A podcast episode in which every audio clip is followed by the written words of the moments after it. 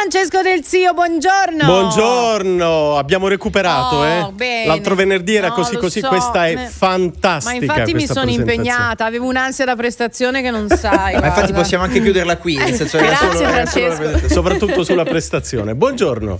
Buongiorno, buongiorno a tutti. Allora, Francesco, oggi una scossa particolare di una possiamo chiamarla una moda in realtà, perché ormai è diventata una moda comprare una e-bike, una bicicletta elettrica. Si stanno diffondendo molto nelle nostre città. Meno male, mi verrebbe da dire, dacci un po' di numeri.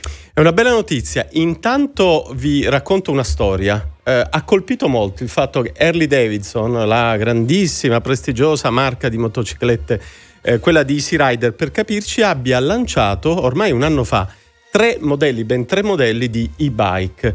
E ha colpito molto il fatto che Valentino Rossi, nel momento in cui abbandonava le gare, dava il suo addio, lo faceva a bordo di una e-bike elettrica ispirata a lui che prende il suo nome. Ecco, è molto più di una moda, Luigi. Ci sono numeri importanti. Nel 2020 sono state vendute in Italia 280.000 e-bike in crescita del 44% rispetto all'anno precedente. La proiezione è di arrivare entro tre anni a mezzo milione di bike vendute in Italia. È un trend che riguarda Italia, Francia, Germania e a mio avviso un fenomeno molto importante perché racconta di un nuovo modo di vivere, di un nuovo stile di vita. Ma immagino ci siano un po' delle difficoltà no, da superare affinché questo fenomeno possa diventare ancora più un fenomeno di massa per quanto riguarda soprattutto il nostro paese. Qual è questo, questo ostacolo da dover superare? Ce ne sono due in realtà. Il Mm. primo è il prezzo. Eh, Ok. chiunque di voi cerchi una e-bike nuova, naturalmente la pagherà in media 2.200-2.300 euro. è un bel Quindi- investimento. Eh, eh sì, esatto, è ancora un prezzo importante e non esiste ancora un vero mercato dell'usato, quindi non si può ricorrere a quello. L'altro problema è la sicurezza della circolazione in città. Le e-bike possono circolare sulle corsie preferenziali, quelle utilizzate dalle bici normali, ma in quante città italiane queste corsie eh, pedonabili, ciclabili sono sviluppate adeguatamente per garantire una mobilità sicura? Questo è un grande tema che interroga la volontà politica dei sindaci italiani.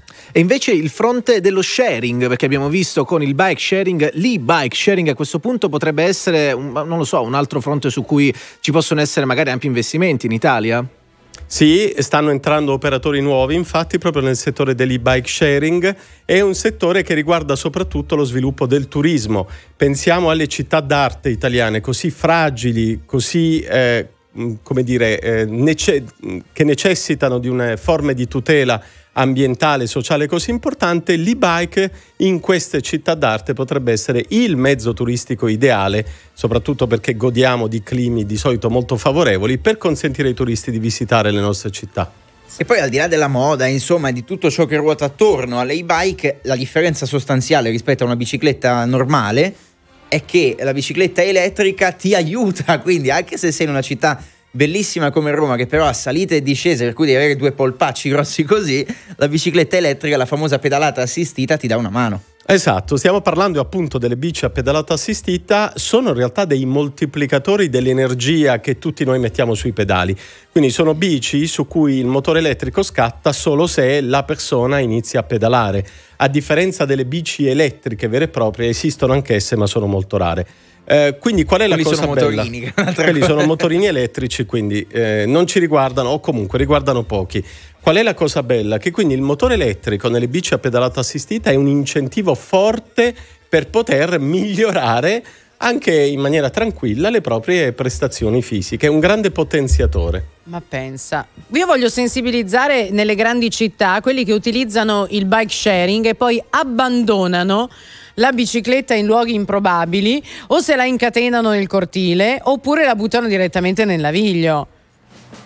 No? Oddio, Vabbè, questa vabbè, immagine delle bici nei navigli è Eh, no, no, se ne, vedono un, eh no, se ne vedono un sacco ed è agghiacciante, sono Sì, eh, perfettamente lì stiamo, stiamo d'accordo. parlando eh. di gente fuori dal mondo che chiaramente non, eh, non sfrutta. Tra l'altro, un sistema che è super capillare. Perché magari uno dice, come per l'auto, non voglio possedere una mia bici di proprietà perché me la Mhm. rubano, perché costa tanto, qualsiasi Però motivo, la l'affitto. utilizzo, eh, esatto. l'affitto e la condivido. Francesco, noi ci ritroviamo venerdì prossimo con un nuovo appuntamento della scossa. Ti aspettiamo in bicicletta. Grazie e buona scossa a tutti, anche a Barbara e attendiamo anche lei. Sì, vedrai che scossa settimana prossima, te lo prometto.